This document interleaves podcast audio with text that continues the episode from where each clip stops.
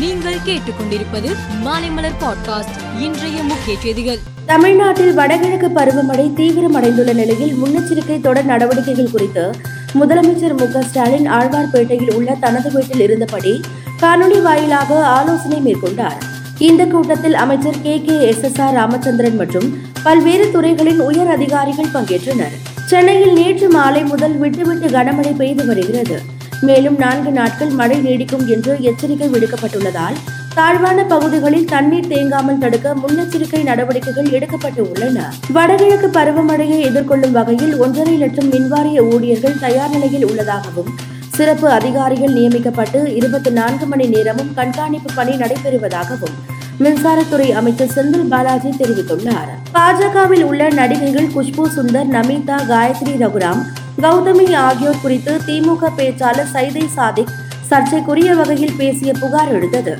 அவர் மீது பாஜக மகளிர் அணி சார்பில் அளிக்கப்பட்ட புகாரின் அடிப்படையில் ஐந்து பிரிவுகளின் கீழ் சென்னை மத்திய குற்றப்பிரிவு போலீசார் வழக்கு பதிவு செய்து உள்ளனர். பக்தர்களின் கோரிக்கையை ஏற்று திருப்பதியில் இலவச தரிசன நேர ஒதுக்கீடு டோக்கன் வழங்கப்படும் முறை இன்று அமலுக்கு வந்தது. திங்கள் சனி ஞாயிற்றுக்கிழமைகளில் இருபத்தி ஐந்தாயிரம் பக்தர்களும் மற்ற நாட்களில் பதினைந்தாயிரம் பக்தர்கள் தரிசனம் செய்யும் வகையில் டைம் ஸ்லாட் முறை ஒதுக்கீடு செய்யப்பட்டுள்ளது. குஜராத் மாநிலம் மோர்பி பகுதியில் தொங்கு பாலம் அருந்து விழுந்த விபத்தில் நூற்று நாற்பத்தோரு பேர் பலியான நிலையில். இந்த விபத்து குறித்து ஓய்வு பெற்ற சுப்ரீம் கோர்ட் நீதிபதி தலைமையில் விசாரணை நடத்த வேண்டும் என்றும் வக்கீல் விஷால் திவாரி தரப்பில் பொதுநல மனு தாக்கல் செய்யப்பட்டது. இந்த மனு குறித்து பதினான்காம் தேதி விசாரணை நடைபெறும் என்று சுப்ரீம் கோர்ட் அறிவித்துள்ளது. அக்டோபர் மாதம் ஜிஎஸ்டி வரி வசூல் ஒரு லட்சத்து ஐம்பத்தோராயிரத்து எழுநூற்று பதினெட்டு கோடியாக இருந்தது என்று மத்திய நிதித்துறை அமைச்சகம் அறிவித்துள்ளது. இது கடந்த ஆண்டு அக்டோபர் மாதம் வசூலான ஜிஎஸ்டி வரியை விட பதினாறு புள்ளி ஆறு சதவீதம் அதிகமாகும். சீனாவில் கொரோனா வைரஸ் பாதிப்பு மீண்டும் அதிகரித்து வருகிறது. இதையடுத்து அந்த நாட்டின் பல்வேறு மாகாண நிர்வாகங்கள் ஊரடங்கு உள்ளிட்ட கட்டுப்பாடுகள் விதித்து வருகின்றன.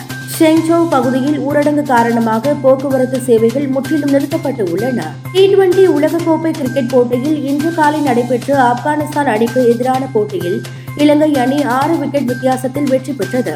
இந்த ஆட்டத்தில் தோல்வி அடைந்ததன் மூலம் ஆப்கானிஸ்தான் அணியின் அடுத்த சுற்று வாய்ப்பு முடிவுக்கு வந்துள்ளது. டி டுவெண்டி உலகக்கோப்பை போட்டியில் இந்திய அணி நாளை வங்காளதேசத்தை எதிர்கொள்கிறது. நாளைய போட்டியிலும் தொடக்க வீரர் கே எல் ராகுல் இடம்பெறுவார் என தலைமை பயிற்சியாளர் ராகுல் டிராவிட் தெரிவித்துள்ளார்.